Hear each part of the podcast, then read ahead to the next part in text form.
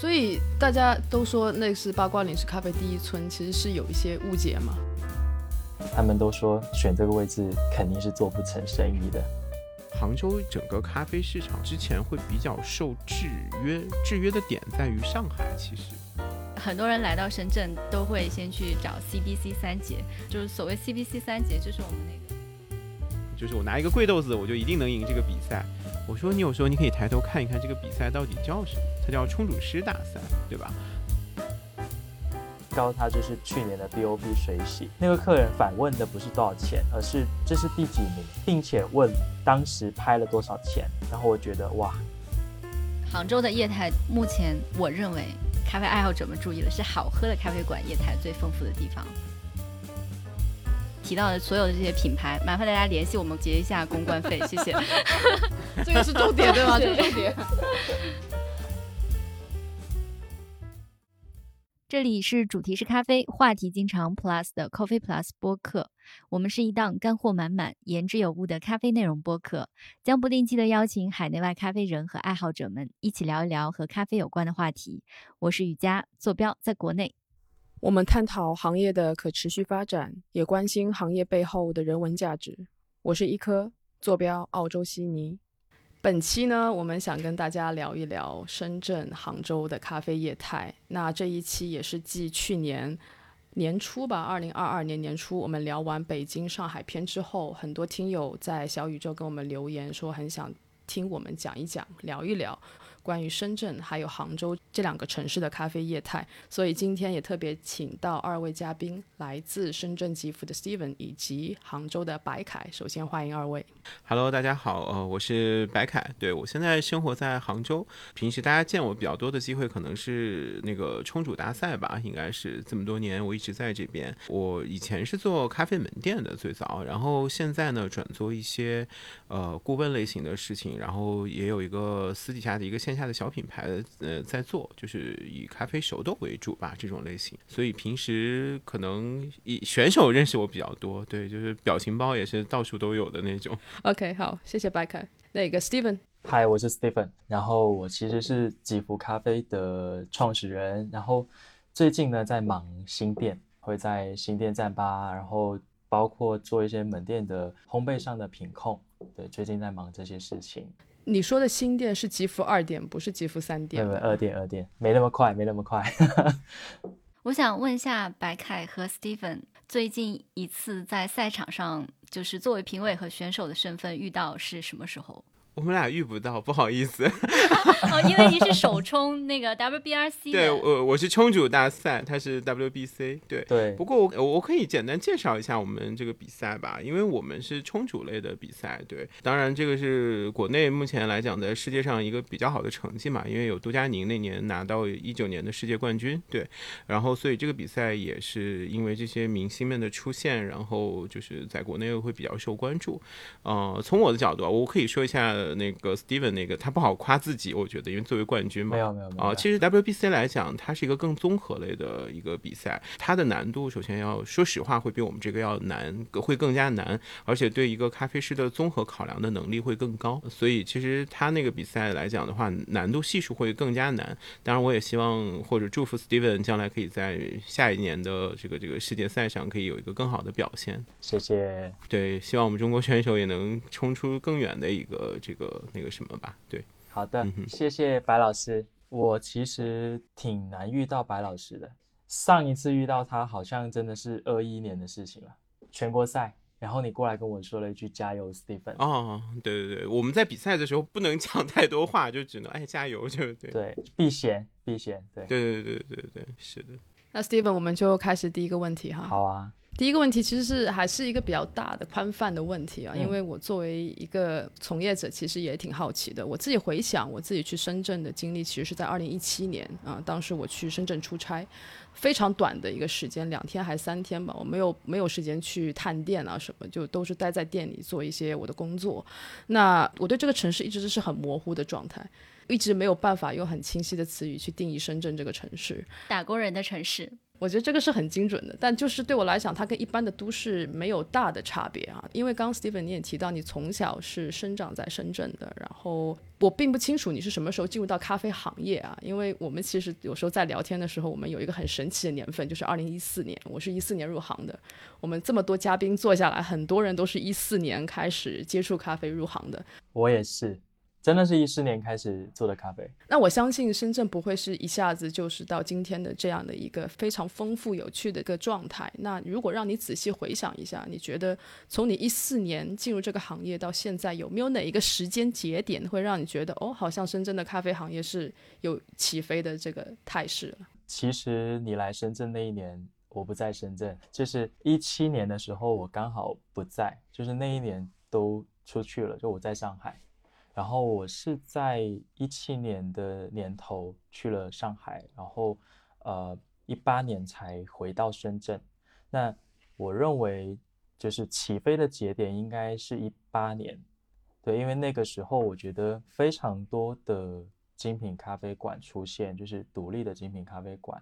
但那个时候其实发生了几件事情，就是我认真回想了一下，首先是瑞幸的出现，就是。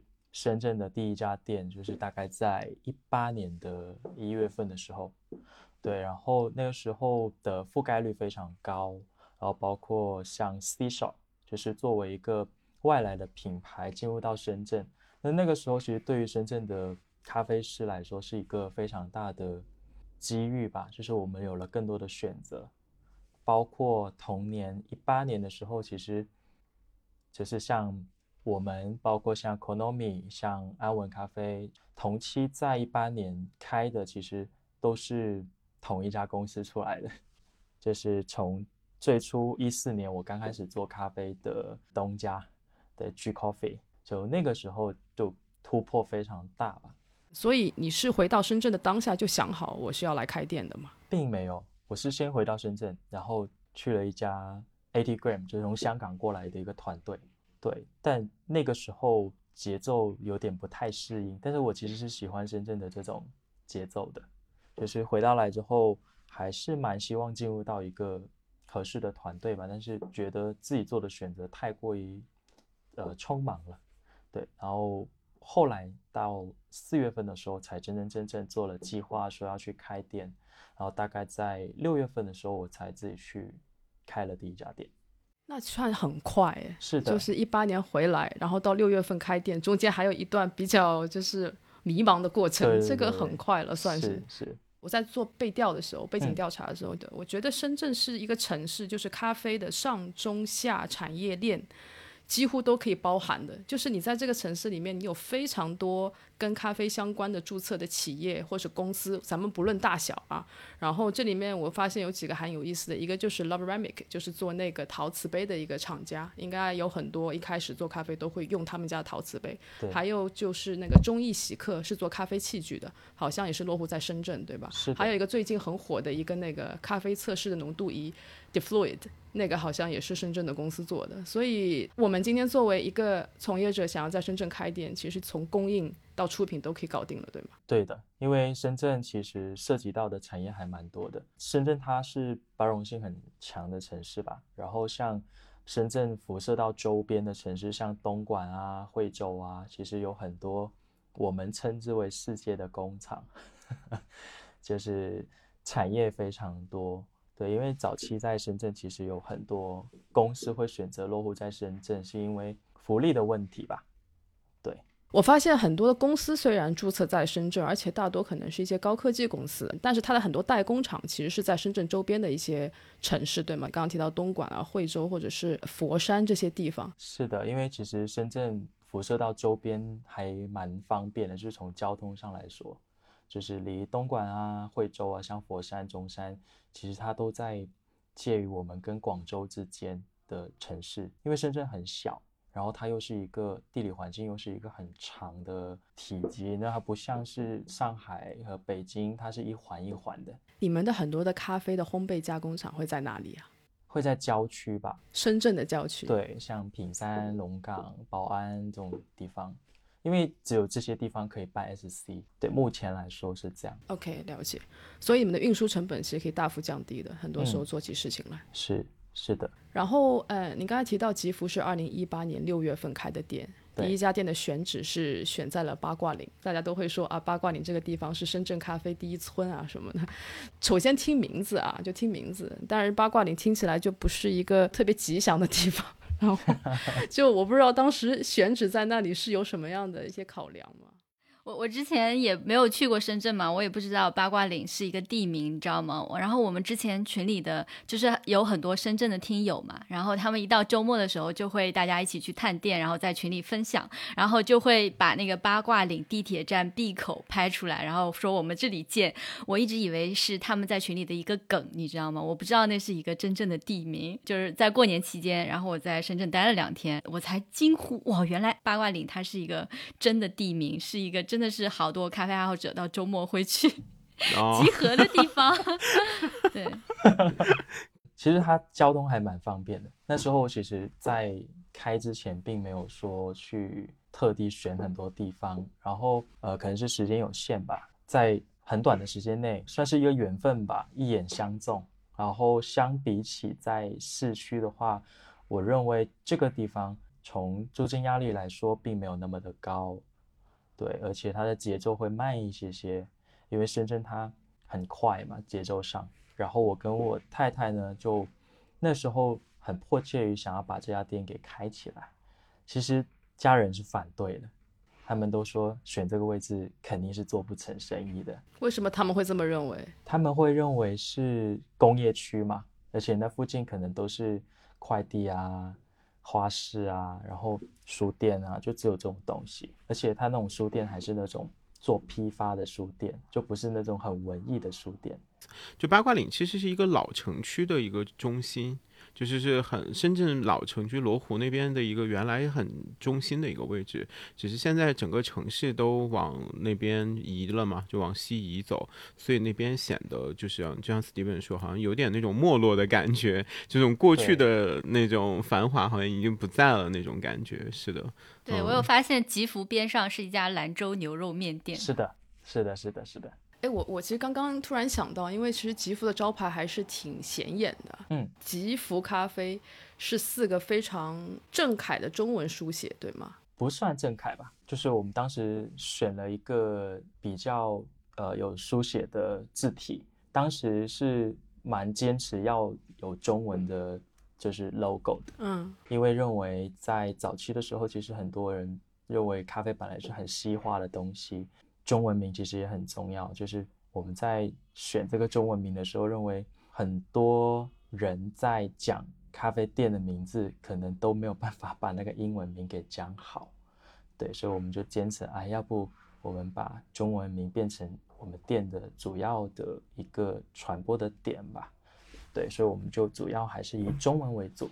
就我之前在那个潮州嘛，然后我会发现那边的老街巷，就是当时是过年期间，那个门上会贴一些对联呐、这种吉祥的春联之外之类的。我有看到有好几家在门上会贴那种大大的“吉福”这两个字，所以它是有什么这种地域文化在里面吗？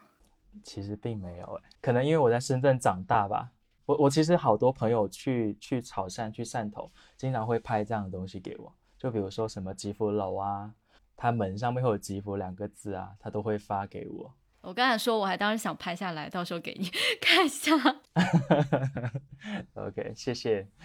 二零一八年你进驻到八卦岭这个地方开店，那是在这一年之后，越来越多的咖啡馆在这个地方聚集，还是之前其实有这样的氛围了已经？其实，在那个时候，我们不算不算是完完全全第一波吧，也有蛮多店是在市中心 CBD 有开始去认真做精品咖啡的。比如说像之前在 Coco Park 附近有像 Brother 啊，它叫 Brother Coffee 啊，呃，它好像时间还比我们更早一些些。其实，嗯，你说八卦岭很多咖啡店嘛，并没有吧？我觉得是辐射到周边的园岭会比较多，那边很多社区的店，虽然我们是同一个街道的，但是它还是有一点点的距离。所以大家都说那是八卦岭是咖啡第一村，其实是有一些误解嘛。呃，其实是圆岭啦，圆岭的咖啡会更多，就是可能有点像上海的武康路啊，就是可能每过十几米就会有一家这样子的。哎，那现在整一个深圳的城市来讲，咖啡馆的分布是越来越多了吗？那除了像八卦岭，你还有什么推荐或自己比较喜欢的这样的咖啡馆的聚集地吗？我觉得现在大部分都在南山跟福田吧。我其实，在一八年之前，我是经常出去探店的。对，因为后来可能是因为比赛，然后就就比较少时间出去。但如果有时间的话，我还是想要化身作为客人出去好好喝咖啡的。比如说，作为一个对深圳咖啡从来不了解的这样的一个人，然后他问起来你深圳的一个咖啡馆的氛围，他们消费者的这样的一个画像，然后作为从业者，你们会怎么来评价呢？深圳的咖啡其实它的因为包容性比较大了，呃，我会认为在选择上是比较多的，就是其实客人还是蛮清楚自己想要什么东西的，就是像探店的这一波跟。日常刚需的这一波，其实早在我刚做咖啡的时候，大家可能去喝一杯咖啡，跟我进到咖啡店，我想要一杯怎样的咖啡？我觉得它是一个变化吧。他可以清楚的知道我想要什么。雨佳不是那时候过年的时候特别游了一趟深圳吗？说一说你对深圳整个咖啡馆的一个印象呗。你探店探下来，因为我当时去的时候被我们群友安利了一些咖啡馆，而且时间也有限嘛。然后我去过之后，我在群里面跟他们说，我说这次唯一的遗憾是没有踩雷，就是你到一个城市去探店不踩雷，我觉得是不完整的。但是因为他们给我的功课太完整了，像我上次去深圳的。CBC 三杰，一科，你知道深圳的 CBC 三杰是哪三位吗？应该 Steven 三秒，还有一个啊小辉。我们跟三秒，我他说我算是在居一直在教我们的培训师。然后我起初在做咖啡，包括呃启蒙这一块吧，他算是给我很大的一个引导。早期拉花啊，包括意式萃取上，都是他带我的。在 G Coffee，他算是呃我的老师，他算是我的前辈。就是所谓 CBC 三杰，就是我们那个中国区的咖啡师大赛的，曾经最好的成绩是在同一年里面包揽了全国前六，里面是有这三位都来自深圳的。然后。刚刚结束的二零二二年的冠军是 Stephen 嘛，然后还有这一次是小辉也参加比赛了，他是第三名。嗯，对，所以很多人来到深圳都会先去找 CBC 三姐。哦，所以你就只去了这次去的那个 CBC 三姐的店，你没有就是随便在街边不经意的路过一家咖啡馆就进去喝一杯这样的体验没有吗？没有，我我还去了一家店，还去了一家店是正正去过的 Intro，然后我也很满意在那边。整体体验下来，我会觉得说，在深圳的这些咖啡店的，不管是服务上，还是主理人本本人来好，他们都特别爱交流，一点都不社恐啊，就非常乐意和客人交流，而且服务很好。给我印象最深的是，我觉得他们的整体服务水平，就服务意识都很好，会让你有一种满和国外接轨的那种感觉。包括我们自己接触下来的粤语区的喜欢咖啡的听友也好，就感觉大家都很热情，都非常喜欢交流，呃，喜欢喝咖啡的人也爱。交流，然后服务者也爱交流，就我觉得这个挺好的。对，我觉得这个很重要。其实，因为我们一直在讲咖啡就是交流出来的嘛。你其实自己闷头喝，很多时候你喝不明白，是真的很很希望有一个人，大家可以一起交流一下。对，对于很多知识的这个吸收就会比较快。嗯，这个也是我们自己的一些亲身体验吧。不过刚刚 Steven 提到，你除了那个开一店，最近忙着就是筹备二店。二店的选址，我也觉得是挺迷惑吗？就看着这几个字就觉得不明觉厉，就觉得啊是在郊区吗？对，它算是在南山吧，它算是在南山偏中心的边上，就是它可能不是那么的中心。其实那个位置是机缘巧合啦，因为。早期都在比赛嘛，然后就是我们的招商的人也算算是三顾茅庐，然后找了我们非常多次，然后有一部分原因是因为我跟我太太也蛮希望往西部去发展的，然后又希望可以辐射到南山区域，因为呃吉福也五年了嘛，然后一直都没有说去做拓展的机会，然后这次刚好比完赛，然后我们就在赛前做了这个决定，然后其实。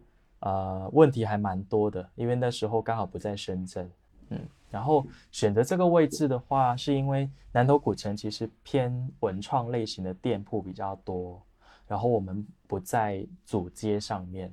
它有点像厦门的那个鼓浪屿的这种景区类型的，但它不在主街上，就会比较安静。我们希望有一个闹中取静的效果吧。刚刚你提到南山区也是一个很，不管是经济还是它的整个整体的发展都是比较快的一个新区嘛。嗯然后除了像八卦岭这样的咖啡第一村以外，还有很多，比如说像啊、南油、景田、梅林、石下、对港下，对这些其实都有很多比较好的一些咖啡馆，就是在那里安营扎寨、选址在那里。所以呃，其实有时候在看小红书的时候，很多探店的视频的时候，嗯你就会发现哦，这些店也很有意思。然后，而且我发现很多的咖啡主理人现在在选址的时候，在深圳啊，我们就说深圳。比较偏向于社区，对，就尽可能想要把店开在社区，反而是对这些 CBD 商圈可能比较没有那么感冒。我觉得共识是一样的，是因为深圳这个地方可能大家压力比较大，然后呃休息的时候我就可能不会再想要往 CBD 这种地方跑。然后其实深圳的店呢，它会分为哪几种啊？首先是社区店，就是我们所说的，可能有一部分在城中村，然后有一部分呢，它是在 shopping mall 里面，对，然后还有一部分是在写字楼里面。但是后两者呢，它的就是起租成本都会非常的大，就压力会很大，而且它的呃签约时间都会非常短。那对于做咖啡这件事情，就是时间一短就会非常的难受，就可能呃钱都还没有赚回来，店就没了。所以我们可能会去选一些就是稍微保守一点的。就目前对我来说，能不能说两家你自己个人在深嗯圳、除了吉福以外很喜欢的店？收妹吧，呃你知道“搜妹”这个名字很搞笑，我到后面才发现那个一杠是让我填空，我还在想这个名字是什么意思。啊、他是一个香港的选手，然后他是、哦呃 Amber Coffee 的那个 Don Chan 的徒弟开的。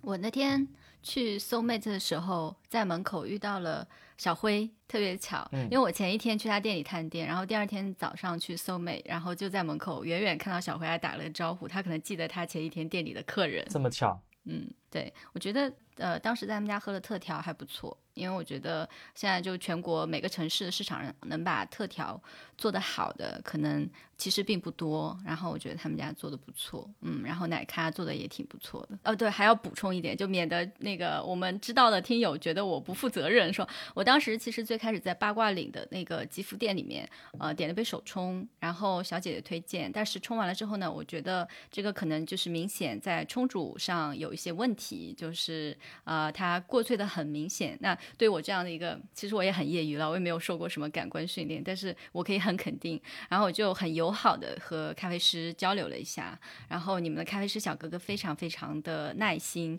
然后帮我重新调整了一下，冲了一杯。那我觉得，我想说这件事情是说，我是反而会觉得说，很多人在咖啡馆里面会遇到这种情况，就是有什么问题可以和咖啡师友好的沟通，然后如果大家达成共识之后，一般这种店里的小哥哥小姐姐会呃给出一个非常完美的解决方案。那我觉得这个体验也是非常好的，其实是反而是服务的一部分吧，我会觉得。对，当然当然就有些也会砸场子，所以我觉得要沟通嘛。没有，我觉得前提是你你是一个很乐于或者说是愿意去给大家更多机会，或者说愿意更深入了解咖啡的这样的消费者。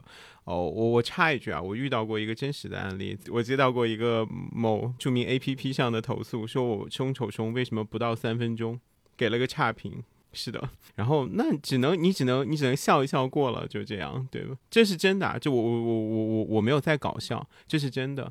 对，其实我觉得更多瑜伽，我觉得是你愿意去接受这样的一个过程。就是我站到一个不要脸的一个角度上讲一下，我觉得这个事情很多消费者是这样，因为你吹毛求疵，不是在推动这件事情的前进啊。你可以提出问题或者甚至是质疑，但是其实你到底是要得到一个解决的方案，还是要得到一个你你爽了？你懂吧？你你就很多人，我跟你讲，就是希望是一个吹毛求疵的一个结果，他觉得他很开心，就是对让他自己很愉悦这种，对，就是这种消费者他就是这样的，他得到的更多是一个吹毛求疵的心态，他不是一个真的是愿意去被服务也好，或者是尝试更多不同的东西。我相信，我相信真的所有开这种精品类咖啡店的这种，不管是店家也好，还是从业者也好，肯定是希望通过更多的热情的服务呀，或者是更多的深入的交流去。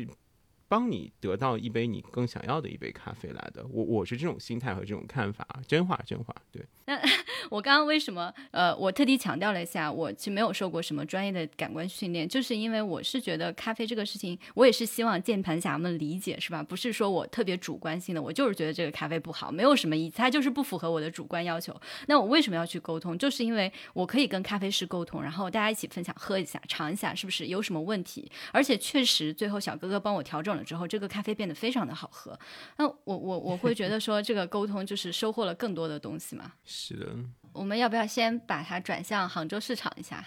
那 Steven，你刚刚说可能一八年你开店以后就比较忙嘛，分身无数，可以去探店的机会就很少。那记忆所及，最近一次去杭州是什么时候呢？呃，赛后吧，国庆去了资董窝西，然后然后其实时间蛮赶的，因为我是晚上到，第二天早上就走了。对，因为那时候比完赛嘛，然后开车很累，然后觉得哎，路过杭州，要不就去一下吧。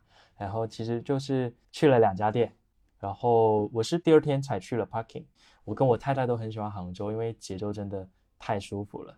我发现深圳其实大部分咖啡馆定价都还蛮平均的，但是在杭州你可以找到一个非常廉价，不能说廉价，非常性价比高的这样的咖啡馆，可能是在十六块、十八块钱这样的一个价位。对我觉得这个在杭州还是有一些这样的机会的，就是他们的生存机会。这里面也有一家就是非常有名的沙县 section。对，因为它是一个，它是一个很好的一个 icon 嘛，就是很好的一个 model。是的，现象级。对，所以我就很想问，其实，在杭州，你会发现在哪一个节点是对你来讲是杭州咖啡、杭州精品咖啡比较重要的一个一个发展的节点？呃，肯定是二零一九年，就是我来杭州的那一年。对，其实我可以简单介绍一下杭州市场，就是杭州市场可以。呃，就像你说，有有一部分拼价格的这种，其实我看到你们罗列的单子上面，其实我我可以跟大家讲，杭州其实有有一些还蛮赚钱的那种店呢，它不会出现在这些上面，因为它都是在封闭园区。因为大家知道，杭州这个城市是一个互联网企业非常多的这种城市，有很多它只服务。都不一定是某一个企业，可能只有这一栋楼。其实一天三五百杯，这个不算不算什么。这种店你知道吗？他们都不需要开在外面来啊。那些大厂我就不提了，其实大家都知道，你知道吗？因为杭州这个部分还真的还蛮重的。呃，我是一九年来到杭州这个城市的。呃，杭州其实整个咖啡市场之前会比较受制约，制约的点在于上海，其实离上海太近了。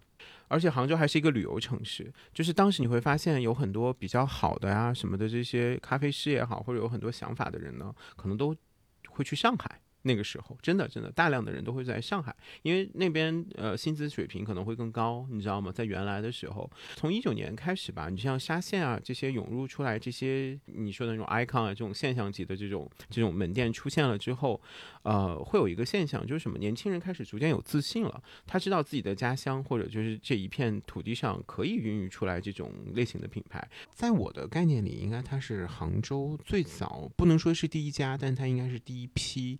啊，把咖啡价格做下来，那时候就有点像上海那种感觉了，就是，呃，十十五十块啊，就是十块十五这种咖啡类型的这种价格的东西，好像在之前可能杭州整体咖啡还是单价偏高一点这种，它是最早把品质也在线，因为它用用明治的牛奶，也味道各方面都不错，比较稳定这种，嗯，而且呢，它卡在了那个时间点上，刚好也是外卖开始咖啡外卖这个。行当，啊，异军突起的时候吧，一八一九年这个时候，嗯，所以它有这两方面的存在，嗯，当然，其实以后来我的一些了解和认知来讲呢，它也是在，呃，选址的这个位置上有一个得天独厚的一个因素，它选在了一个，呃，老城区，就杭州老城区，但是周围呢又有很多这种。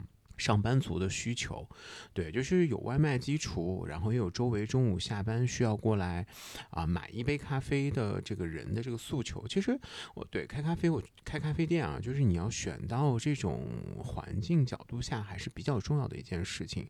我觉得它是把所有的这些点全部放在了一起，所以它也是杭州精品咖啡小咖啡店的一个标杆来的。对，杭州的八卦岭，杭州的咖啡聚集地会是在哪？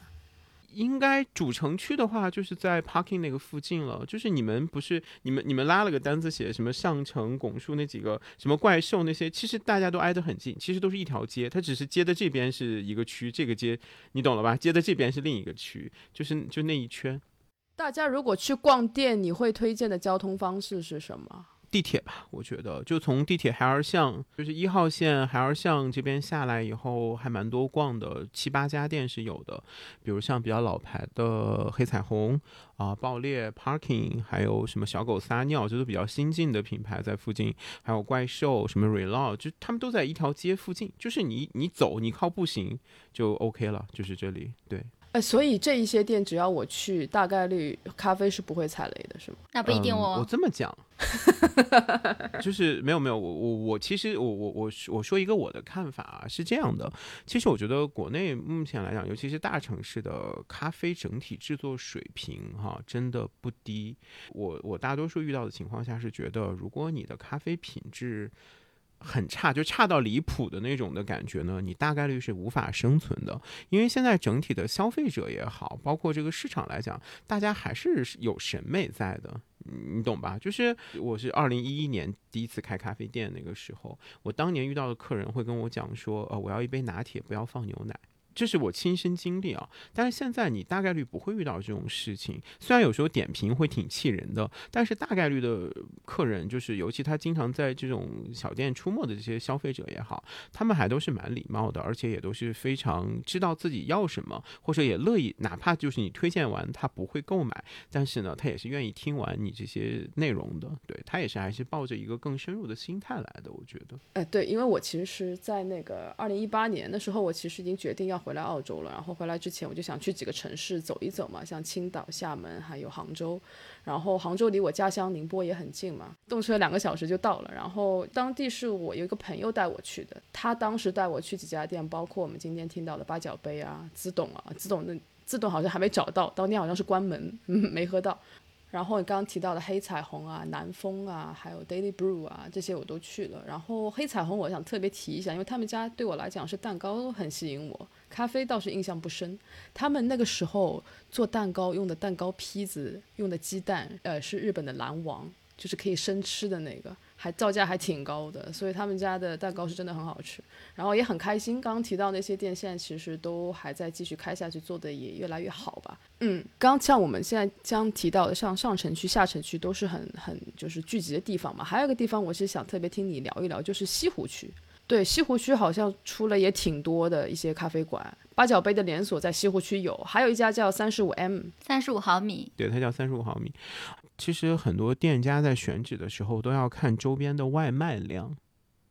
就是你要看周边的外卖的一个情况，他是二零二一年从装修的吧，十周年的时候从装修，然后他现在他生意很好，就是反正他那边就是有很多熟客，就是一来从早待到晚，就反正中午也有吃的，然后也有也有甜品这种，然后会在那边长期办公啊什么的。我觉得后面后期支撑他挺大的一个原因，也是因为那个片区的外卖量还是比较高的。从我们的理解上，三十五毫米这种店可能不需要早晨七点半八点就开门营业，但他他们也是要那么早营业的，就是因为早晨会有很多外卖在做。对，嗯嗯嗯。哎，我发现就隔了一条江，江的对岸滨江区，那很多咖啡馆的空间就会明显大了很多。然后就在滨江的这一边，很多的城区相对来讲就比较小面积。啊，滨江这边企业园区特别多。其实现在的企业园区的配置都比较高，你懂吗？啊，茶水间啊什么这种自身会配。然后其次呢，开在园区楼下的这种快消类或者封闭园区里面的这种咖啡店就已经非常多了。所以呢，举凡要出来的人呢，大多数都需要选一个空间，可能就是需要需要需要换一个空间吧，有有有别于我的办公场所这种。对，关于杭州市场，其实我还蛮想说的，因为咱们今天不是聊杭州和深圳嘛？那我我觉得深圳的话，可能它相对来说给我的体验就是店铺的同质化比较高，就是比如说好的店可能卖的都是。呃，一样的定位，差不多的出品，可能都是我奶咖做的也不错，然后我也出手冲，我手冲也有能力做好。但我觉得整个杭州市场给我的期待，就是除了我们这个北上广深之外，我觉得杭州市场是一个非常多元化的咖啡市场，给我的体验很好。为什么这么说？刚刚 Stephen 说杭州，你有去过自动窝洗？那自动窝洗这样的店，如果不知道的，他们他们家卖的都是非常贵的豆子，基本上全都是竞标级别的豆子在出品，而且是手冲咖啡，可能最低一杯的消费量、客单量都要在一百一两百这样子，在国内其他城市是很少见的。据那天我们跟群里的朋友大家一起交流了一下，可能目前国内也就广州有一家咩枣，是吧？然后就是类似于这种定位的，包括周乐的他同门的师兄弟在温州也有一家店。那除了这种特别贵价的，比如说你是一个竞标豆的爱好者，你很想去体验，你可以去选择自动窝洗。所以也就是为什么这么多人来杭州都会去自动窝洗，尤其是业业内从业者啊。还有就是，比如说我会在杭州发现有潘冠军这样的店，它是冠军店，它有它是也是你一个城市必打卡。然后呢，你在这家店里就很像是我们刚刚讲的深圳的那些店，每样做的都还不。错，然后呢？除了这些，我也能发现有一些社区小店，它可能没有什么名气，但是它的奶咖，尤其它的浅红奶咖做的特别的好。那在座的各位都是从业者和评委，知道能把浅红奶咖做得好意味着什么？可能是他们在萃取上的研究就很深入，是不是？成本，我觉得还有成本。嗯，就有很多的每家店都会给我不一样的体验嘛。然后还有一些店就是说。他可能就是我就是网红店，而且我即使是做网红，我也不像其他城市把网红做的那么的同质化，都是差不多的装修。我可以这家网红店我是以露营风出圈的，我那家网红店是以什么景区里面的某一家店出圈的，还有杭州的其他店，它可能。他店里的杯子都是手做，这个应该是 Nine Cups 吧，就是这种多元化，包括 Random，Random 也是一家很棒的店，就是它不光咖啡做得好，我觉得 Random 不光棒吧，应该你你有你有进去吗？我觉得 Random 能进去还是挺运气的吧，他经常是一三五不营业，二四六间歇性营业这种。是是，这个也是我想另外讲的，杭州的店也很有个性，除了 Random 这样子，他们本身平时可能做一些艺术空间，然后他首先他在咖啡上面的。出品我是非常非常认可的，不管是他的手冲啊，还是奶咖，还是他们整个服务意识，包括他们和在器物上的延伸，我觉得就是能让你在其他城市体验不到的这种店是一定要去的。然后呢，类似于像他们这个营业时间也很有个性，我们很少有看到咖啡馆是有排这种日历的。你你要去的时候，你要先查看它的那个开门营业的时间，像去博物馆一样。它还不是唯一的一家，包括刚刚一科提到那个 Daily Brew，他们家因为开在那黄龙附近。嘛，然后也是附近的写字楼为主，所以他们是周末也是不营业的。他们的营业时间也很迷惑，就基本上你如果周末去杭州这个城市，你是没有办法喝到 Day Brew 的咖啡的，因为他们一直都是放假休息。所以我就整体感觉下来，呃，我最近这两年我觉得杭州真的是好棒，就每次去杭州都会有很多收获，而且能找到你自己特别想去的，在其他城市体验不到的店，就和其他城市的这种同质化会拉开差距。不知道白凯老师怎么看？没有，我觉得雨佳对杭州看来是逛了还蛮深刻的，应该你是很喜欢这种感觉是吧？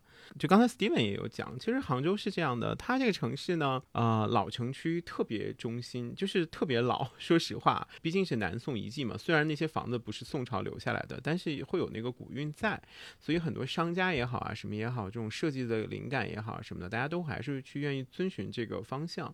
然后杭州呢，又拓了很多新新城区，你包括萧山滨江这边。对吧？包括像余杭再往那边走啊，那些什么未来科技城啊，这些地方它又很新，所以吧，杭杭州就是这种看到这种交叉感的这种东西会很多，确实是，而且有很多可以呈现的地方。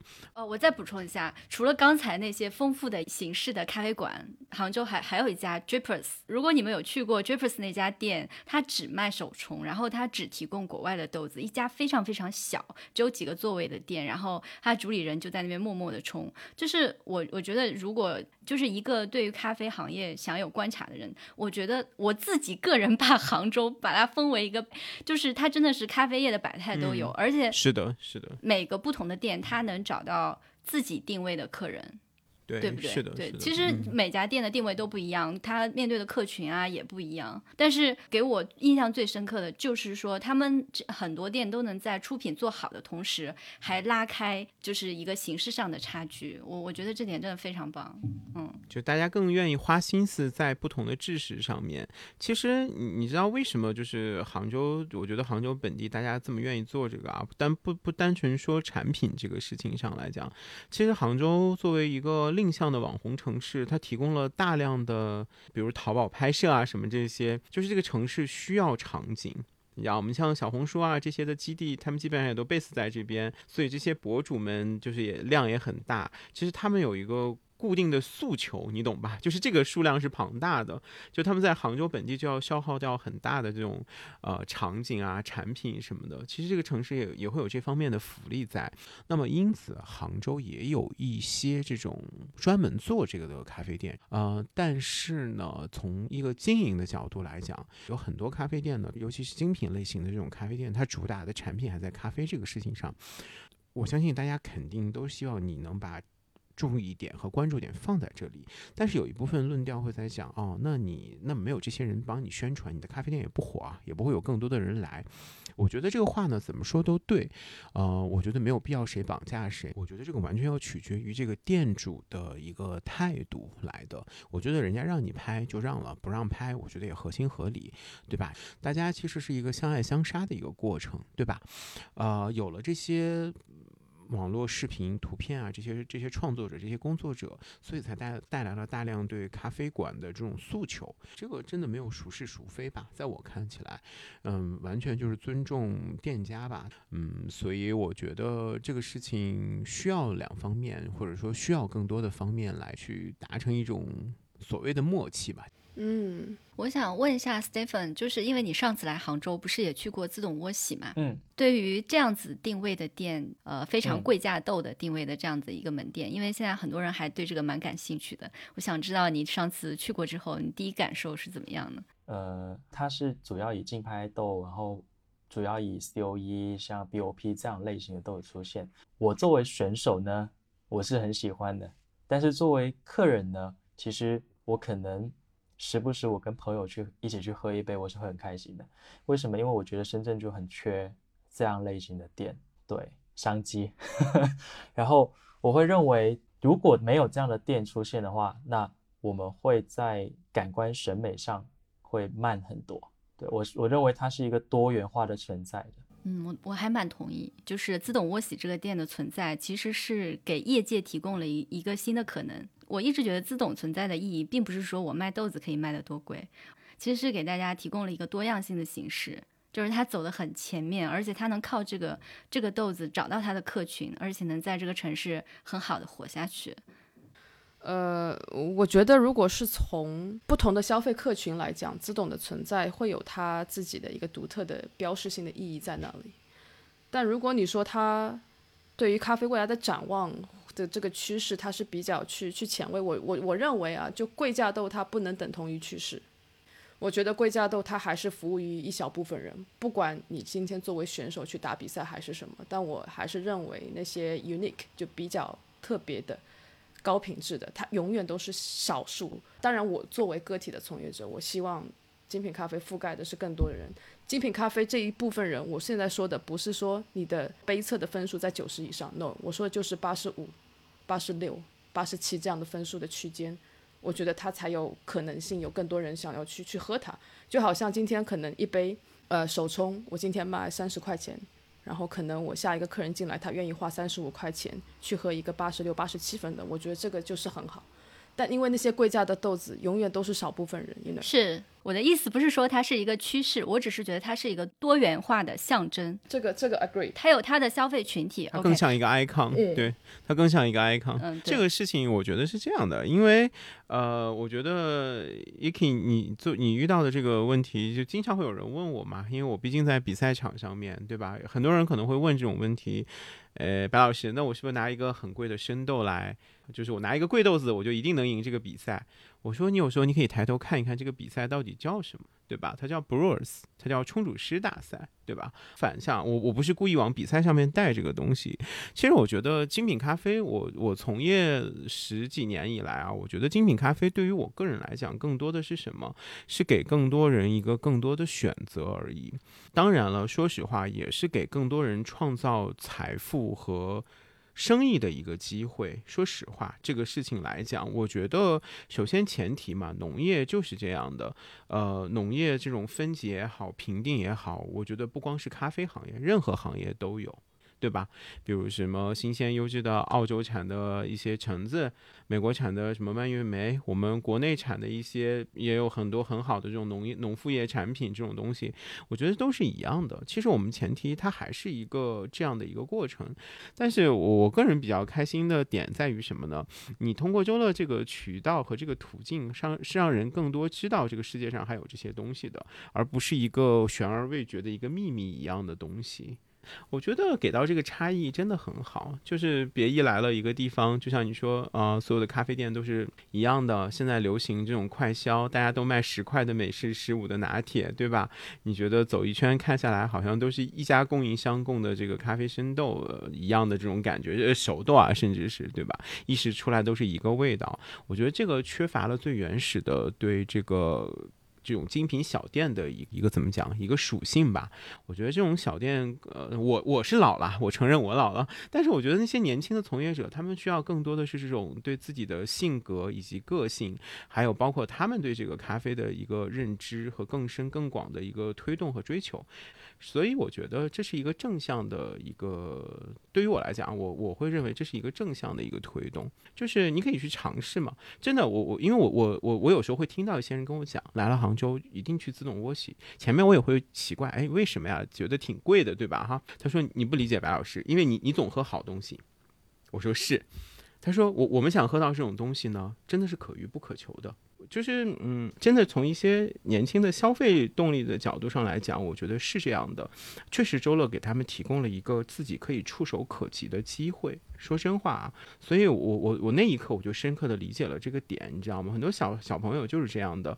可能你喝一个某某某什么 BOP 的，对于我来讲，这个没有真真的没有什么。说实话，我我没有在炫耀什么，就是确实是很容易得到，所以我们不懂得这个珍惜的感受。但是对于他们来讲，一两百块钱可以换到一个这样的体验，是一个难能可贵的一种一种体验，你懂吗？他会很珍惜这个过程，所以这也是我慢慢可以去理解这件事情的一个角度吧。确实是这样的，就是特别同意白凯老师讲的。之前我去采访他们的时候，我自己体验下来，我会觉得说，你可以体会到豆子里的一个天花板大概是在什么样的一个水平，然后这个对我们来说是非常重要的。虽然说现在爱好者也有这样的渠道，可以去接受到一些竞标级别的豆子，子但是你在店里面去消费的时候，你享受到的不仅仅是这个豆子，而是说把这一杯豆子呈现在你面前，它后面可能要花费很多的打样时间，他过去的从业经历和实践经历，他一直在处理这种类型的豆子，都会最终体现在你这一杯咖啡里面，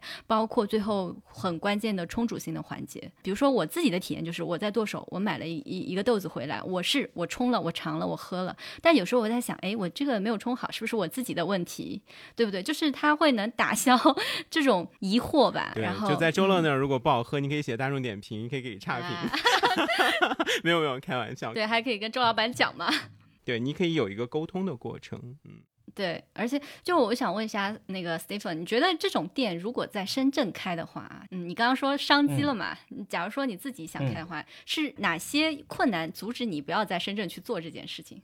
我觉得是时间的安排吧。如果对于我来说，如果可以去做这件事情，我还是蛮乐意的。你就您觉得，就深圳的这个市场也完全就是可以撑得起有这样的一家店，对吗？其其实有有这个群体，这是存在的。发现有爱好者，就是他们喝的豆子其实是比我们想象中要贵非常多。然后他们甚至会在家里放烘焙机，自己去烘焙，然后自己去拍豆子。但他们就没有太多的商业性质，就喝完就大家拿出来分享这样子。我上次去周乐店里，让我最惊讶的是什么呢？就是首先是咖啡啦，就是他总是不让我看菜单，然后他总是在冰箱里面拿出一些跟我说放了很久，但是是非常贵的豆子。我觉得这是一部分。第二部分是他的客人进来第一时间问他有什么豆子的时候，就是当时是他小伙伴还是他太太介绍，就告诉他这是去年的 BOP 水洗。说完之后呢？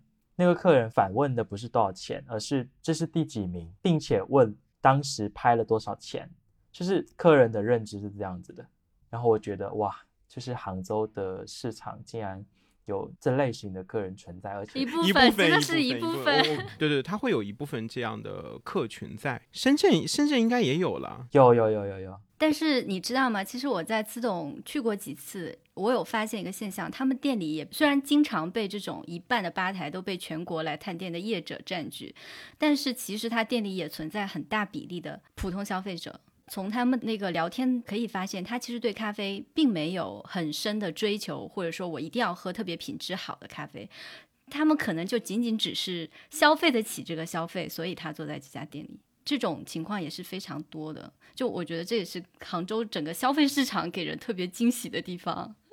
嗯，我我可以说一些，可能这个可能周乐没有说过啊，但是这是我我知道的一些内容，就是我觉得周乐是恰好卡到了这个非常好的一片土地上，就是杭州，因为杭州本地有一些人确实以前是喝比较名贵的茶叶的，对你像西湖的龙井卖到几千几万也很正常啊。这不是一个什么过分的事情，所以它是有这个消费前提在的，而且呢，手冲嘛，又跟其实跟一些茶饮类的，就是这种这种纯纯类型的茶饮会有一些接近，所以它这部分客人会快速转化到这个这这个事情上来。所以任何的这种消费的接受，其实是有一个为什么周六周围就快速接受了呢？是因为杭州确实有一有一部分这些消费者，对吧？他们以前喝茶叶，可能我觉得比喝这个咖啡都要贵得多。所以我觉得很多事情吧，它一定会有它一些背后的呃消费力嘛。当然，就是说白了，有购买才会才会促成这个事情的一个发展。你想问 Stephen，不是也在深圳开了一个工作室嘛？你的名字是叫 Coffee Table。Coffee Table，它的定位好像和吉福也不太一样，是吗？对，是的，我们故意做了一下呃差异吧。我们是楼上店嘛，然后我是希望它可以有一个更好的体验，然后更多时间花在豆子本身上面，就是比如说我们可能没有主推特调这类型的东西。像在 Coffee Table 的话，我们设定的人均差不多是在五十到七十左右，然后如果一个 set 的话，可以少就是差不多一百左右。怎样算是一个 set？三杯饮品，就是一杯是呃 long Break，然后一杯是奶咖，然后一个是创意。然后我们会用一只豆子去做，呃，single origin，然后把水洗跟日晒分成两个 set。Coffee Table 是吉福二店吗？不是不是不是，可以理解为是吉福的，就是升级版的品牌店吗？这样算起来是三家店。对，现在有三家店。OK OK，就我们把烘焙拿单独拿出来做了。然后我之前在深圳的时候还发现很多家门店，他们都会出一个就是类似于 combo 的这样子的饮品，类似于你刚刚讲的这个一个 set。虽然这个这种形式我我不知道各位啊，你们都是咖啡圈的人，是从什么时候开始在咖啡圈子里流行起来的啊？当然是呃，我们冠军店里面都会出这种一个 set，然后包含三种。但是我会觉得说，哎，深圳那边好像尤其的多，哎，就是很多店都会选择这样的出法。墨尔本很多会出的咖啡馆就是一个 barista breakfast，就是咖啡是早餐，我们就是一个意式一杯奶咖，然后一杯手冲。这个其实有好几年了，流行了。所以当时我看到 combo 的时候，我下意识就觉得，哎，那算是这个早餐的变形吗？我觉得以前我们会叫它 SOE set，就我们不是叫它 combo，是后来才叫它 combo。我们是把 espresso 给下了之后，兑了水，bypass 之后，我们把它变成了 long bread 之后，我们才把它定义为 combo，就是它是一个组合。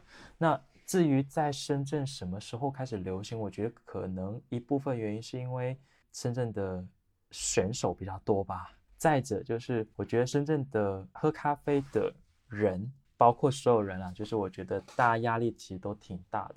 呃，然后我需要在这么短的时间内摄入咖啡，然后我可能需要有更多的体验和多巴胺吧，然后我需要有更多的享受的感觉，然后我在这么短的时间内，我可能想要去喝两杯，但是我又喝不下，所以我会去选择一个小的 size 的 combo，而不会说我去点一杯奶咖，又点一杯正常 size 的 long break 这样子。其实这个流行，就这个制作还蛮长时间的。其实这个流行吧，多少其实跟潘伟有一点点关系，多少有一点。嗯，是的，是这样的，就是现在做的国内比较好的应该是 Coffee Spa。这个上海的一个店啊，他带火了这个这个事情。他开业的嘉宾请的是潘伟，因为就是不知道该做什么活动嘛。然后潘伟当时给他做了一个奶咖，做了一个美式，然后做了一个特调的东西。他们其实最开始的时候啊，也没有菜单这个产品。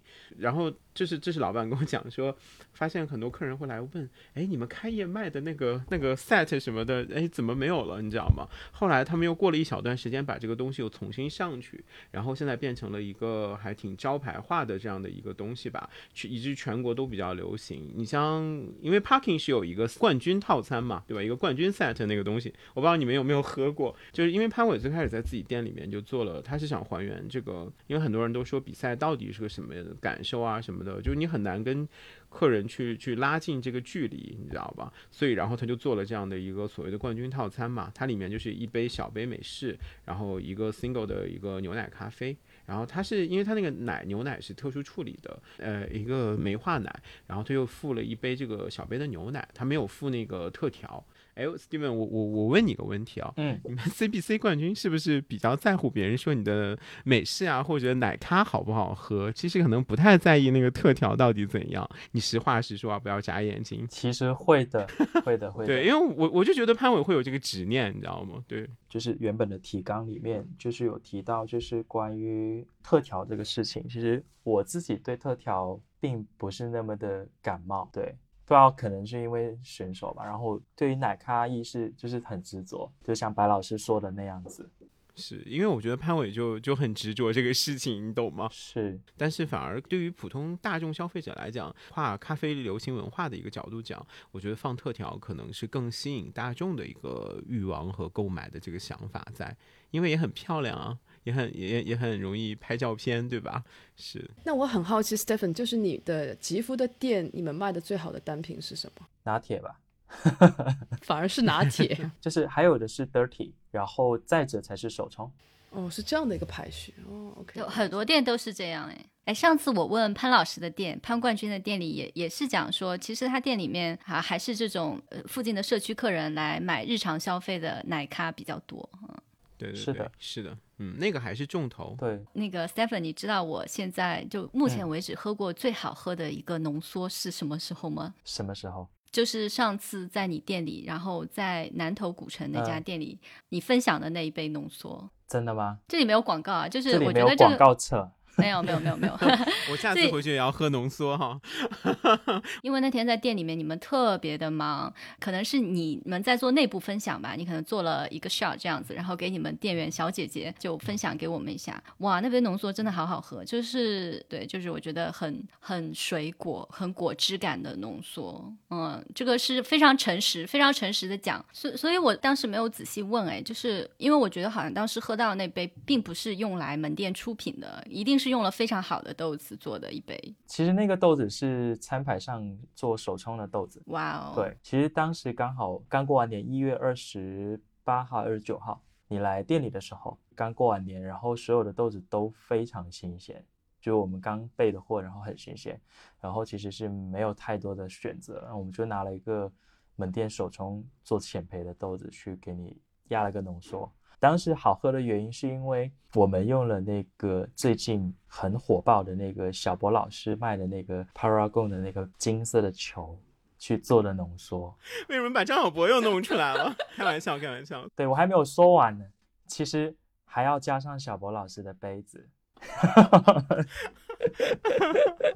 好吧，嗯，我觉得很好，真的很棒，因为给我留下非常好的体验，就是那杯浓缩，因为我也我知道浓缩可以做到那么好喝，但是我从来没有体验过真的尝到的这这么好喝。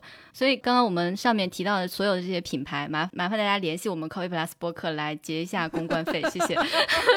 这个是重点对吗？这是重点。打钱打钱。呃，你们的菜单会定期更换吗？单品会更新，就是像豆子啊这方面会更新，然后我们会上一些呃，比如说我们自己比赛的豆子，然后自己比赛做的就是 special set，然后我们会去做这类型的更新。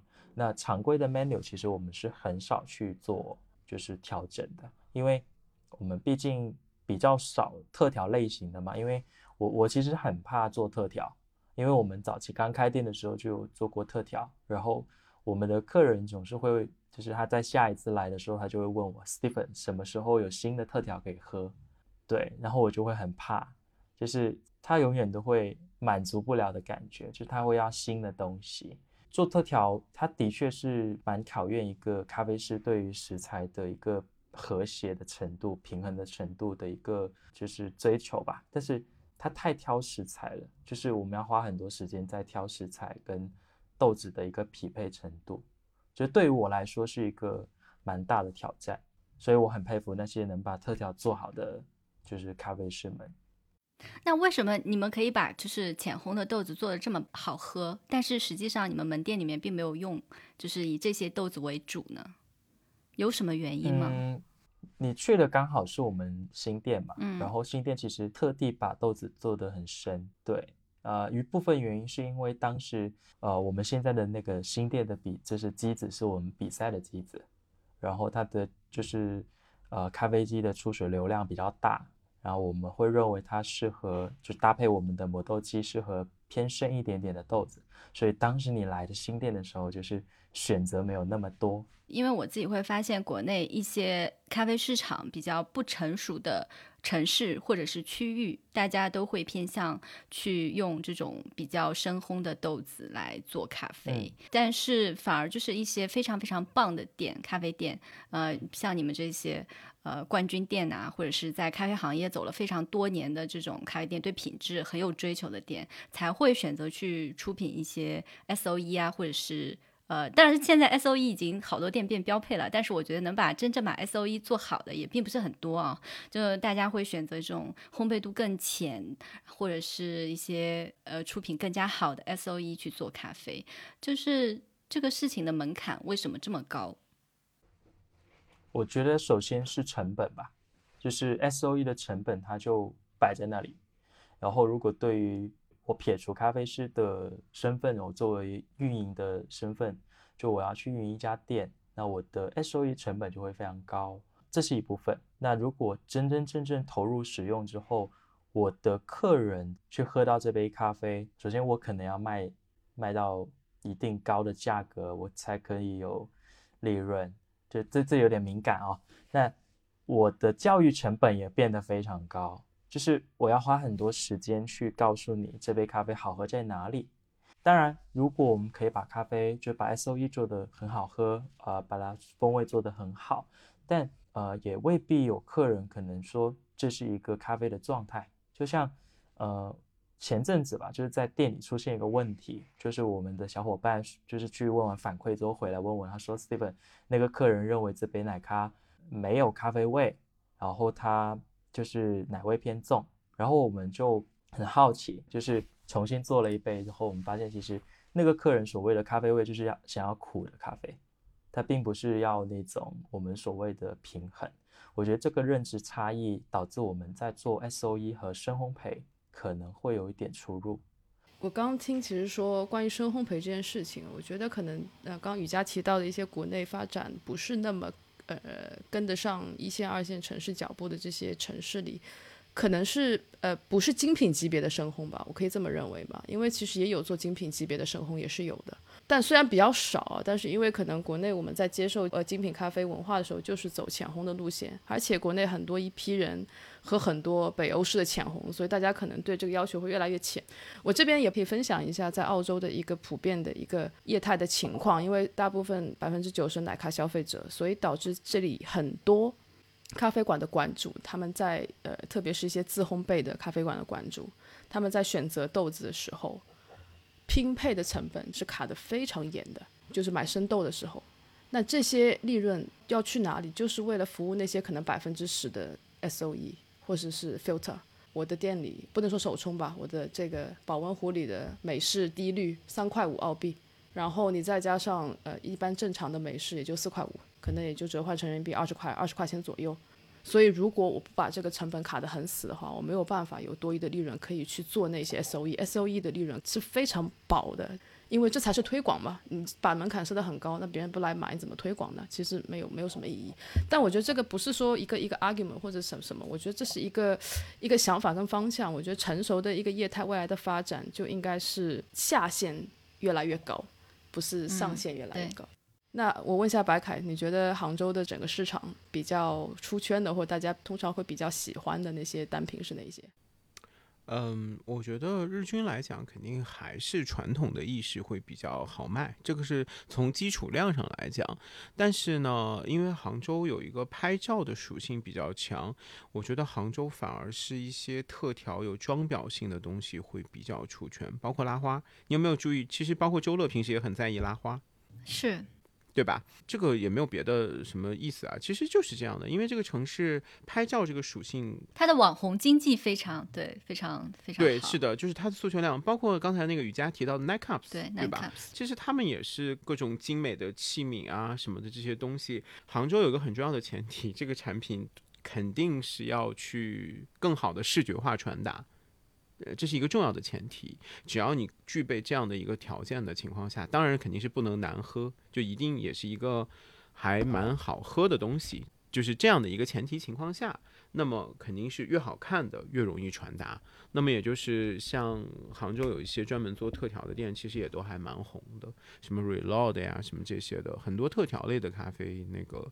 呃，卖的还是会比较好。那个白凯说的，杭州这种对视觉性传达的要求比较高。那想问一下，就像深圳的话，在这方面的诉求是一个怎么样的？因为就是在我的印象里，一般遇到过的这种大湾区的群体，大家还是比较讲究性价比的。还是我这个没有什么贬义或褒义的意思啊，我我就是对，呃，我就是觉得大湾区的人，可能大家开步都比较早吧，然后接触国际文化也都比较早。其实大家对于很多东西的追求上，还真的蛮蛮会追求它。本质的东西的，就对视觉上，我感觉可能不会就是追求这么高，不知道对不对？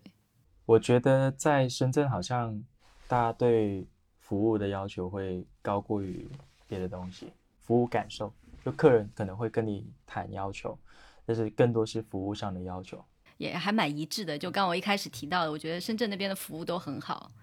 就是我可以整体讲两句，这个因为我是在深圳生活过的人嘛，对吧？其实就像 Steven 讲这个点，其实我我经常跟外面的人说，我说我说这是你现在很好理解，当时星巴克开那个 Roastery 的时候，为什么调去的员工全部都是华南区的，都是广东的，全部都是，基本上华南的服务就是你很觉得愉悦。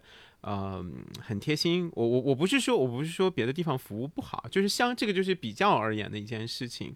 但是你到了杭州嘛，就是视觉传达的东西可以创造更多的财富和价值的时候，那人们对这个东西的追求肯定会更多。它就是这样的一个感觉。弱化呃，也没有弱化服务，就是反而呢，你知道吗？你要传，当你要传达这个视觉传达的东西的时候，往往要带着一个店主人或者品牌的一个个性去走。所以你有时候传达个性的。同时呢，它服务的角度就会变，不太是一种我们大众喜好的那种非常标准化的一种服务。哎，我问一下，像杭州的特调的定价会是在多少？给我一个平均数吧。我觉得四十到五十的样子吧，差不多。四十到五十，深圳差不多嘛？深圳差不多。了解了解。那个我我想最后关于食物搭配的问题啊，因为这个也是我比较关注的。像呃深圳也有它自己的一些本土的连锁嘛，像山池也是很火的最近，还有酷斗是吧？酷斗应该是成都开过来的店对不对？深圳品牌哦，是深圳的品牌。OK，Sorry。像尤其山池好像很多时候它的因为外摆，然后整一个呃空间感，包括它出品的很多的食物，好像它也成为很多一些算是网红的打卡的必去的店吧。那我看像呃杭州就更有意思了，杭州我记得好像几乎大部分的咖啡馆，要不就是自己做自烘焙，自烘焙我是说就是糕点类的烘焙，然后要不就是可能附近有可以出品很高品质的这样的一个呃糕点或者是餐食，可以跟咖啡馆来做一个搭配的，所以这个是我比较想要去探讨的。你觉得未来整个咖啡业态的下一步的发展，食物会占多少的比重？我觉得至少三十吧。现在你觉得有多少？现在二十应该是有的，因为我们自己也做蛋糕。啊，说起食物，吉福那个蛋糕可好吃了，又来广告，不是我是用蓝王的鸡蛋做的不是坯是那？个 那。我为什么会在吉福吃一款蛋糕呢？其实我很少会在咖啡店里面点甜点啊。然后那那个是因为在深圳的朋友特别推荐，他也是咖啡从业人，特别推荐说吉福他们家的木糠蛋糕、戚风蛋糕很好吃。就作为一家咖啡店，然后你们被推荐了两款蛋糕，然后正好我们就尝了一下那款木糠蛋糕，果然很好吃。你们在做糕点的时候会想过我是要跟咖啡去搭配的，还是我纯粹就是想做一款好吃的甜点？呃，比较纯粹，后者。其实之前会去想这个问题，后来我觉得其实咖啡它跟甜点挺难搭的，对，因为它太甜了。那你们有出一些咸食吗？呃，其实我们蛋糕是咸的，海盐，海盐呢，对，嗯，就就所以它是咸咸的为基底，还是甜的为基底？就是我们用是茉莉绿茶的茶叶底做了个戚风胚，然后我们做了个咸海盐咸的奶油，就是你刚刚提到，就是说会不会考虑到跟蛋糕做一个搭配？就我会更多考虑到就是蛋糕与蛋糕之间食材的搭配，就我觉得这个还蛮重要的。对，蛋糕它至少它本身是平衡的，就我们可以把一做咖啡的想法放在做蛋糕上。啊，那其实完全就是两个产品线了。那换到杭州了，那杭州其实这方面还挺强的。我刚刚讲的 Black Rainbow 就是一个很好的例子啦。对，因为我我觉得就是其实我我老家是北方人，你知道吗？从我个人角度，我可以做一个这样的解释，我觉得是这样。首先呢，南方就是比如呃江浙沪这一带，包括像深圳这边。大家是有吃甜食的习惯和喜好的。我来杭州以后，觉得大家就是这个喜好，不是说北方人就不吃甜的东西，是我我举这么一个例子啊，你很难在北方的马路上看到一些男生在那边买一些甜点啊、蛋糕啊什么的这种，你知道吗？但你在杭州的马路上是可以看得到的，那种糕点店什么的，就是那种你知道吗？你是看得到的。有的人说，哎，那可能买给家里人吃，我觉得不单纯是你当这个人数的比例提升，那就证明首先大家对吃甜点这个类是比较普遍接受的一个前提。我觉得，当你接受的时候嘛，那你只要好吃，他就一定会买。觉得喜欢买蛋糕的这部分的朋友，那么可能更多的是觉得咖啡是来搭它蛋糕的，而不是说我用什么样的蛋糕去配我的咖啡，你知道吗？我觉得很多消费者是这种心态，你懂吗？哦，我今天买了一个，比如芝士蛋糕，对吧？芝士类的东西蛮厚重的，那我可能买一个美式啊或者手冲来解解腻，就是这我听到很常见的一个。有的消费者呢，可能买了一个就那种切，我们叫切角，就是那种奶油那种堆层啊什么的这种，他觉得这个已经很清爽啦，那我是不是可以喝个再甜一点的，比如特调啊、冰的啊什么的？他他其实是从自己买到的食物上去选择他想要的咖啡类型来进行搭配的，我觉得。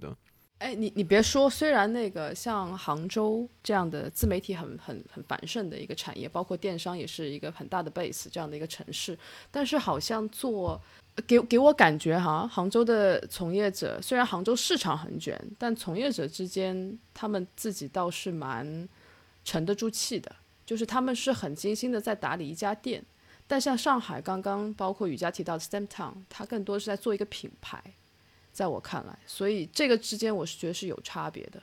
我觉得在杭州可能做品牌的咖啡馆不多，做店的很多。有做品牌的都去上海了，我跟你讲，上海有很多都是哦，杭州、是这样是吗？OK，我又误会了是吗？OK，就还是那个原因，还是离得太近了，开车一个多小时这种距离，很难说不受它的影响什么的。对你像现在就很多之前去上海工作的杭州的这种咖啡从业者也好，什么也好，他们都回来了。为什么？他们觉得这边钱更好赚。因为上海其实不光是内卷，它的市场压力也很大。回来以后嘛，反而做一些那种，就像刚才谁说露营风啊，什么去年那种，他们真的还赚了一波。我认识几个从上海回来的，就做这种风格类的东西。反正上海嘛，还是一个值得学习的地方，就你能学到很多新东西啊。你隔年、一年、一两年以后，你把这个东西带回到这个周边的这些。文化也不差的地区，消费也不差的地区，它可能还会更火。其实是个赚钱的好方法，实话。可是为什么像杭州做电商的也不多呢？对，像上海你可能有有那个启辰拓殖啊，包括 Buff 也有自己的电商电商的平台，但是杭州没有哎，好像比较少吧。呃，其实其实其实这个事情大概也可以归结成一个另一个点，就是杭州本来就不是一个工业很重的城市。但是你要有工厂哦，这件事情。其实大多数的这个行业的工厂还都是在苏州那边，比较靠上海，因为上海也是进出口港嘛，对吧？你原物料最先到的还是上海。对吧？上海就是你进出口港，你的工厂的集散，所以呢，又导致很多周边配套的也都都在昆山啊，上海的那个叫什么？就上海的跟他们靠着的那个部分哈，就是很多厂都在这里，所以那个地方会比较容易做这个事情。对，杭州其实反而你市中心什么的，包括市区，就包括到了临平，就已经很靠边的地方，好像 SC 都拿不太到。对，就是城市的规划吧，它它不太会给这种，不太给这种企业，对，它就是一个比较旅游啊，什么电商啊这种，就这种类型的城市。嗯，那个香港和深圳这么近的距离，会不会也有一些互相的影响或者是些差异啊？会啊，当然会啊。像在疫情前吧，对深圳的影响其实香港蛮大的。因为我早期比赛是因为看那个 HKBC 再到 WBC，最最早期关注的时候的选手，对，然后像我一八年刚开业的时候，就那个时候会有很多香港的客人，对，然后我们在店里呢就会有很多客人，每到周末的时候，他们就会过来喝咖啡，其实他们还蛮花时间会过来玩吧。就是香港对深圳的影响是很大的，对吃的也好，喝的也好，就是包括酒类的，其实影响都蛮大的。因为以前我们对香港的认知，可能就是我年纪再小一点的时候，可能大家对香港的认知是去背货嘛。你说的那应该是水客吧？对，就是那个时候是那样子，但后来的话，我觉得就好很多了。对，我想补充一下，因为我觉得深圳的地理位置刚好是介于香港跟广州的中间，是吗？还是不是？是。但是广州，我们记得我们去年在做广州咖啡业态的聊的时候，就广州就是一个非常贴地的一个 一个街头文化，在我看来市井文化。但是香港相对来讲跟国际是比较接轨的，深圳刚好在这中间，就是这样的一个地理位置，这样的一个影响，我就因为我我认为是两种不同的业态了，香港跟广州。那对于深圳来讲，这就是为什么我一直对深圳这个城市有一个没有办法去形容它的一个原因。就我觉得它很包容，它也很多元，但是上海同样很包容，有很多元，但是上海毕竟有一个海派文化在那里，我可以知道它是一个这样的印象。广州通过上次的录制，我也知道它是一个那样的印象。成都有自己很鲜明的一个特征，深圳我没有，我除了用现代化来形容这个城市高科技感，我我找不到其他任何一个，就它不是一个很归属感的城市吧，应该这样讲。然后我来举个例子，你比如像你，比如像 Steven，像我，我们都是深圳人，对吧？其实严格意义上，我们用户籍所在讲，我们都是深圳人。但是 Steven 说我是潮州人，但我会跟你说我是北方人，我是山西人，你懂吗？就是其实就是深圳更多的给我们的感觉，可能就是这个样子，啊，就是我我们家去的年头也不算特别短了，零八年吧，到现在也。十五年了吧，应该说那个，你像 Steven 从小也在那边长大的，二十二三十年了，这种就大家一一说起来，还是普遍会这样讲啊，你哪里的啊？我梅州的，你是哪里？对吧？我回到深圳啊，你哪里人啊？梅州人其实都是都是在本地生活还蛮久，所以这个城市可能就是给人一个这种，它是一个真正意义上的包容，就是你怎么来怎么走都可以，不会因为你是谁，然后去留下什么印记在的。其实我们有时候说的一个城市的这种，比如文化底蕴也好。好什么也好，其实往往是一个城市固有的一个印记留在那儿，对吧？就是这个印记往往还会去影响别人。但是我觉得深圳就是这样，好像它影响不了 谁，你知道吗？它是这样的。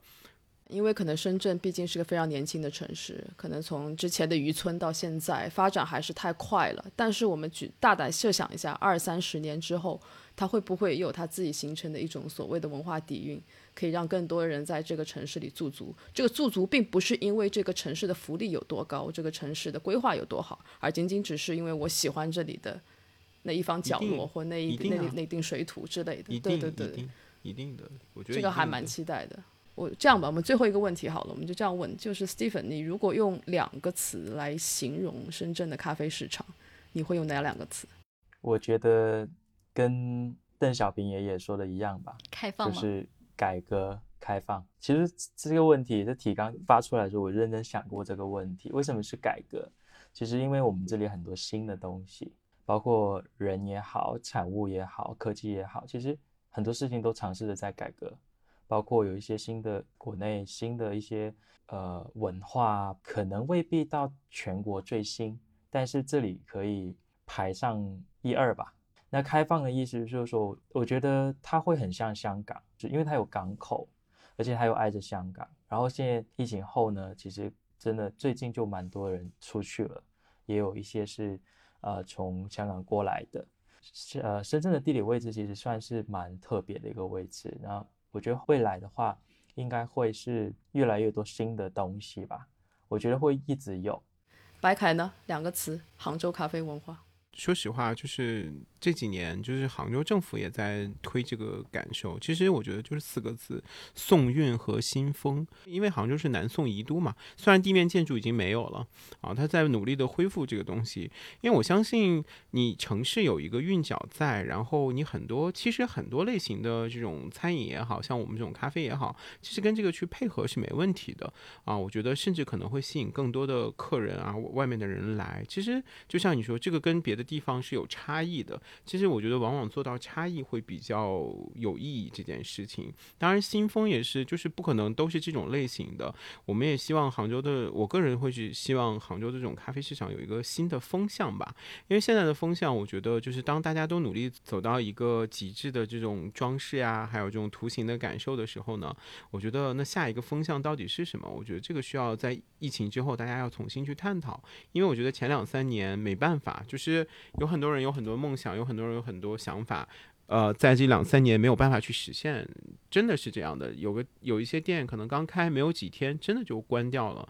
包括艺术一些跟艺术的结合啊，包括一些跟，因为杭州这方面还是比较多，所以我我很期待杭州会有一个下一个新的一个风向的转变吧。我觉得，比较呢？我觉得就是杭州的业态，就是咖啡馆的业态，目前我认为国内咖啡馆业态最丰富的地方。好喝的咖啡馆，我要加一个好喝，就咖啡爱好者们注意了，是好喝的咖啡馆业态最丰富的地方。然后深圳的话，我就觉得那种服务的感觉如沐春风吧。然后对深圳也没有其他更多的体验，希望以后可以多去大湾区体验一下。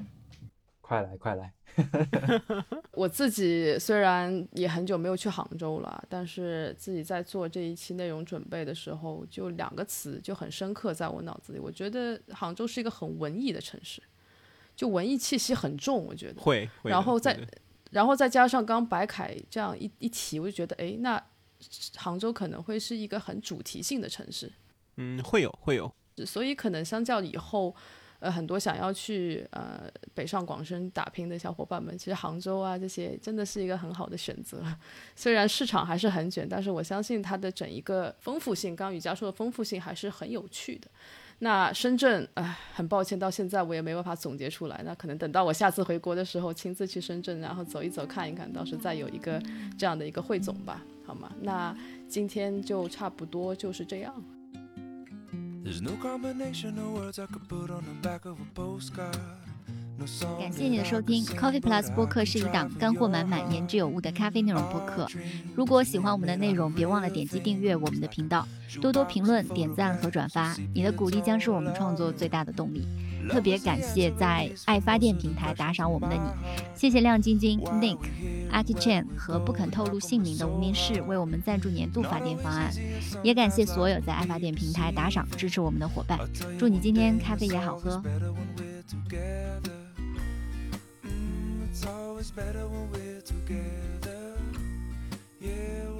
Stars and we